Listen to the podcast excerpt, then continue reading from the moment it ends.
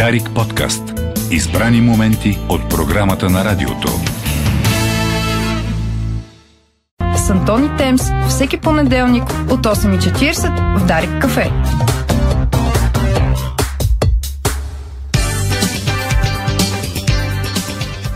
Стана 8.36 минути. Добро утро, България, където и да си. 27 март. Понеделник е време с колегата Речев да вдигнем завивките от Темс и Антон и да видим, че те не са голи, ами са донесли книги. Ама ние не искаме. Даже сме се облекли. Даже Дигайте завивките, зелено поставете сте. ни под завивките, моля ви. Едва... Зеле, зелено сте решили, решени и двамата, Тай седмица на зелено явно. вероятно На заради идващата зима. И на вода. Нямаме търпение на да стане още по-студено утре. нали?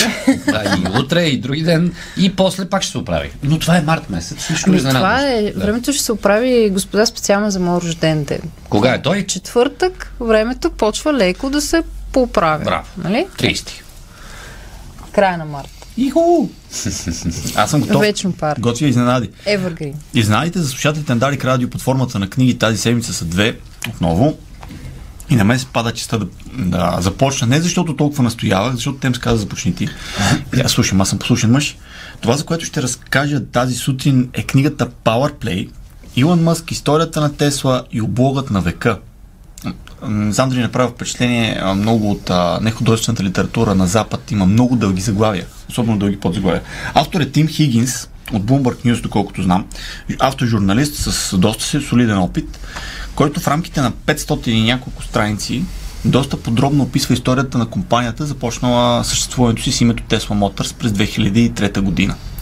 И тук искам в началото да ви попитам, защото това въжи за нашите слушатели. С чие име вие свързвате, свързвате Тесла? Кой е основал тази Е, с компания? господин Мъск, разбира се. С кой да, с кой да е? Илян Мъск. Илян Мъск ли е основал Или, Илиан. Тесла? Или така му вика Самуил. Илян Мъск. Те си първи приятели за това. А, не, ето, Илон Мъск, Илон Мъск не изк- изкача в главите. Защо казвам Илон? Илон. Защото пише Илон на корицата, ама това тук българските книгодатели тръгнаха по тази линия да пишат Илон и така си остана. Добре. А, Илон Мъск всъщност не е основател на Tesla Motors. Tesla Motors е основана през лятото на 2003 година от а, Марк Теперинг и основно от Мартин Еберхард който Мартин Еберхард си казва, искам да създам нещо ново. Той преди това има няколко такива успешно започнати технологични проекти и започва да разсъждава върху консумацията на гориво от автомобилите, колко тези, които са с бензинов двигател, дали няма по-добър начин, почва да се интересува от а, опити да се направи електрически автомобил и така нататък и така. И така се ражда идеята за Tesla Motors, естествено взел името на Никола Тесла. А Илон Мъск се включва чак на следващата 2014 година с първата голяма инвестиция. В, в той, а, доколкото спомням, инвестира 6,5 милиона долара. Става най-големият инвеститор на тази стартираща компания. И постепенно, през годините, той става все по-ангажиран с този бизнес. Е, превзема компанията, в очевидно. общи линии, да. Не искам да използвам тази дума. Превзема, може би е малко силна, но в един момент той става много ангажиран. Да го кажа така, той толкова пари е налял, че тази компания в голяма степен е негова. Но първоначално не участва толкова пряко в вземането на решенията. И Има- после почва да уволнява хора. Е така. Да, после обаче той става твърде ангажиран, дали заради огромната инвестиция, която прави в нея, дали заради факта, че чрез своето име той привлича повече инвестиции, но а, той изведнъж става ключовото лице. За какво разказва книгата Powerplay, Илон Мъск, историята на Тесла и облогът на века, той името си го казва. Но това, за което разказва тази книга, всъщност е историята на цялата компания. Тоест, това е една а, книга, която ще се хареса както на хората, интересуващи се от автомобилната индустрия, от автомобили, така и на хората, които се интересуват от бизнес истории, защото много голямо внимание се обръща на темата пари, финансиране, инвестиране и така нататък. Хората, които се интересуват а, в някакъв по-малка степен на хората, които се интересуват от зелени политики, защото все пак говорим за електромобили, за соларни панели. И естествено ще се хареса на хората, които а, имат интерес към личността на Илон Мъск. Не знам на вас прави ли впечатление, но дори в България Мъск е магнит за интерес, така да се каже. Ами да, защото той е световна суперстар. е Сега звезда е във всякакъв смисъл. Да. Шоу бизнес, рок, биз, е, бизнес, технологии, все е звезда. Абсолютно. Космос. Абсолютно. Това, между другото, може би се дължи на, на една негова философия, която е спомената в тази книга, че човек не трябва да бави решенията си. По-добре да направиш да вземеш решение бързо, то се окаже погрешно, да го смениш, да направиш друго, отколкото да се бави машината в обсъждане, планиране и така нататък. Защото неговата логика е, че е много трудно ти ще направиш една фатална грешка, от която компанията ти, например, или ти да не можеш да се възстановиш, докато загубеното време са загубени ползи. Има известна логика. Може да обмисляш 10 години и да направиш фаталната грешка, може да я направиш утре и да продължиш нататък. Точно така. С следващия. И следващите 10 години да бъдеш ядове. На историята на Тесла реално е история не толкова на, на... Има грешки, безспорно има грешки, но те бързо успяват да ги, да ги възстановят. Това е, това е една компания, която се разраства зверски много. До 2020 година това е най-голямата автомобилна, най-скъпоценната автомобилна компания в света става. Тоест за, само за 17 години. Това е зверски растеж. Първоначално никой не обръща внимание. General Motors, Ford, Те Toyota, подиграват, подиграват им се. А не само първоначално, нещо много интересно, вече когато Тесла се е развила, тя постоянно има нужда от пари. Ето затова това е много бизнес ориентирана книга. Защото се разказва как за една такава технология да ти да направиш електромобилите масови, ти имаш нужда от постоянно финансиране. Тя е буквално е чудовище коламя, което поглъща банкнота след банкнота, ако може така да го кажем. Не само на Мъск, който в един момент казва на брат си, брат му иска заем, Мъск му казва, ти нали знаеш, че аз пари нямам. Защото той е взел зверски много заеми, за да поддържа компанията, но и на хора, други, които са повярвали в неговата идея. Той е много добър в това да убеждава хората. И тази компания, дори няколко години след вече като е, изкарва модели на пазара, Roadster, Model S, Model 3, все още има такива а, анализатори, включително трейдери, които разчитат на, на провала на, на големи компании или на малки компании, за да спечелят от този провал, те все още продължават да залагат на това, че Тесла ще се провали. И Тесла упорито отказва да се провали отново и отново и отново. В голяма степен заради Мъск. Мъск и всичко, което той през, през годините е направил. Както споменах, не той основава компанията, в един момент се стига до, момент, а, до там, че Еберхард един вид му е казано чао, вече не ставаш за ролята на изпълнителен директор. Дълги години след това той има как да го кажа, едни такива лоши чувства в себе си, тъй към Мъск и към компанията. И а, дори ги вербализира там в блогове, в интервюта, но в крайна сметка се разбират. Но, Е, те и тебе да те уволнят. От компанията, няма която да, си да основал, от идеята, която си имал. Но ето, че може би Еверхарт е бил правилният човек да, да се появи идеята в главата му, да започне проекта, но не е бил правилният човек да я управлява. Даже самият той май стига до този извод, че не може да се справи с задачите на изпълнителен директор. Тя е сменила някои изпълнителни директори през годините, в момента мисля, че все още е Мъск. И това е Тим Хигинс. Еберхард си е взел дивидендите, човекът. Да, вземе мисля, нещо че- най-вероятно от нея, но а, ето днес, като говорим за Тесла, сещаме за Мъск, не се сещаме за човека, който е осъзнал. Тим е основал. Извинете. Тим Хигинс разказва всичко това в едни страхотни детайли, буквално месец по месец, понякога дни по дни. А, не трябва да се пропуска и факта, че тя е работила с компании като General Motors, с компании като Toyota, а, с Lexus, с Panasonic, огромна сделка за гигазавода, който започва да произвежда батерии. А, реално техният бизнес се разгръща и в това да произвеждат батерии за други а, автопроизводители в света. Тоест, а, една много увлекателна история за няколко души, да речем, които вярват, че електромобилите са бъдещето, хвърлят всичко, хвърлят време, сили, пари, много пари, за да реализират а, тази идея и първоначално, както каза господин Дюзев, подиграват им се и в един момент тези, които им се подиграват, осъзнават, че вече изостават в надпреварата, което в автомобилната индустрия е доста буквално. Да. Много увлекателна книга и преди да завърша и да дам думата на Темс, искам да обърна внимание на едно нещо. Книгата е чудесна. Обаче, а е пълна с грешки. От, за първ път от много време попадам на книга, която има толкова много а, пропуски при коректурата по-скоро. А, тук говорим за повторени членуване, например, новата колата, излишни букви, грешни думи и така нататък. И Като набързо да е преведена. Не, не знам дали е толкова от превода. Или препечат, напечат. Защото, ми не, знаете, книгата има превод, редакция, коректура, която изчиства. Нали, коректурата е финална, поправима ако греша. И Която- след това има още един прочит от отговорен редактор. Да, и в случая обаче а, нещо, бързането, може би вдъхновени от Тесла, колегите, а, не са се получили нещата. Сравних я, докато разказвах на тем си, я сравни, сравних с нов модел на Тесла. Много добра книга. Наистина много добра, подробна, увлекателна книга. Хигинс се е справил страхотно, само че българското издание, нали, много добрата книга излиза с някои недостатъци. Е, добре, коректора и отгоре на редактора са виновни. Така. Не, не обвинявам никого, просто казвам, че защото а, всички слушатели в момента, които четат редовно, надявам се, че всички четете редовно, се сблъскваме с книги, в които има Да. пропуски последните години. Има. Случва се доста това.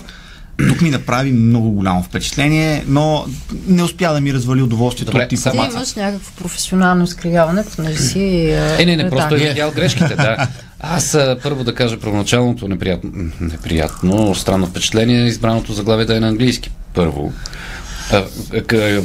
Книга за българския пазар. Това, ако види някой заглавието и няма да е. Да, това ще да кажа. Ами, на- възрастна дама или господин, без да ги обиждам, хората, възрастта не е порок. А, Просто поглеждайки а, редовете, ще си кажат, ага, тук е на английски тази книга. Ми трябва. А Да. не. Разбираш ли? Ами той Хигинс е избрал заглавие, което да е малко игра на думи на английски. Може да го гледаш от какъвто искаш ъгъл. Дали пауър, нали, като може с електричество, дали той, като е, борбата за власт. каквото си избрал, Не, бе, си не, бе, избрал. не, че не е Трябва да има български. Да, превод. това Да. казвам, че те се, за да не развалят играта му на думи, са го оставили така, са преведли се само под Е, заглавието. хубаво да е, т.е. по-малки букви.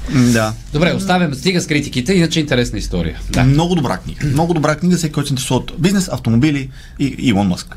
И, и Тесли. Не знам дали ви направи впечатление. Ние пътувахме този уикенд. Няколко Тесли видяхме по Е, пътя. сега си имам комшия с две Тесли, представиш? Шофирам вчера. Аз, С модел S и с другия модел там. Бръмчи бензиновия, да жив и здрав, бръмчи бензиновия двигател вътре и говоря на тем за тази книга и разказвам нещо. Тя естествено се прави, че ме слуша. И изведнъж, както ти говоря за тази книга, Много и една убедително. Тесла ни минава. Е, е, е, ня-. Ня ня чухте, ня Е, видя. сега- Не сега- чух. Ето, Със сигурност не я чух. Не чухме. Абе, не е масов. Ама, Сега- ама, Не, не, ама не. се беше, още не. Теслата се беше забързала Няма към идея. Дупница за електро... зарядната станция, към зарядната станция в Дупница. Всъщност не, вървеше от Благоевград към Дупница. Е, така Е, да да. От би. към Дупница. Аз знам в Дупница има зарядна станция на едно място, значи за към там се е за Между другото, а, тъй като работно занимавам с това, последна вметка, м- имаме един проект с колегите, а, който се фокусирам върху зарядни политики и така нататък и практики в България. Има доста зарядни станции в България Има, вече има много, И стават все повече. И много че- бензиностанции си рекламират пък и зарядните, е, електрическите зарядни станции, което няма лошо. Това е хубаво да има. да. А сега, а, моя избор е а, едно сборниченце, в сравнение с 500-те страници на Антон, но пък е наистина качествена литература. Говоря за едно възможно начало, сборник с разкази от Тодора Радева. Тодора Радева, може би ви е позната като а, създател на фундацията Прочети София. Имаше едни много хубави разходки, литературни маршрути, които са свързани с литературната история на столицата, също така литературните срещи, в рамките на които пристигна и Олга Токарчук в България, например. Това беше а, така дел на Тодора Радева и тук а, тя решава да а, отприщи своя явно литературен а, талант, който е пазил доста години в а, така лека забава, защото тя има публикувана, публикувана книга преди това, но доста отдавна е излизала на пазара, а, с този сборник едно възможно начало, което се развива предимно в моя любим Пловдив. И разказа започва, даже а, разказите започват с разказ с името Капана. Така че Не. за почитателите на Пловдив, наистина а, този сборник ще бъде истинско удоволствие, особено ако се разхождате в Пловдив и а, така четете разказите и а, попадате на места, които Тодора споменава. Наистина много хубав, деликатен сборник с разкази. Аз мятам, че разказите наистина са най-трудната литературна форма по принцип, защото изисква в много кратък, кратка форма да събереш начало, така ескалация на сюжета и а, неговия адекватен финал. При това да, ако може да е така отворен, да не казва всичко, да може да изненада читателя и а, все пак а, да дава добра развръзка. А, Тодора успяла наистина да се справи великолепно с това. Тя пише на език, който е много познат а, на нашето ежедневие. Въпреки това е мелодичен и поетичен. Историите в а, сборника са реални истории, които обаче според мен могат да бъдат достойни сюжети на роман с магически реализъм, честно казано, макар че такъв не присъства в книгите. А, наистина а, присъстват теми, които са м- разтърсващи. Естествено, започваме с една страстна любов между двама души в капана. А, хубавото, което ми направи впечатление, че в този сборник с разкази историите са взаимосвързани, така че да се получи на, наистина един балансиран сборник, но това, че са взаимосвързани, ти го разбираш едва а, при някой разказ, в който героите отново се появяват а, или пък в а, самия край на сборника. Така че общо взето а, четем нещо, което има цялостен смисъл, цялостна структура, но историите са разбити на малки парченца.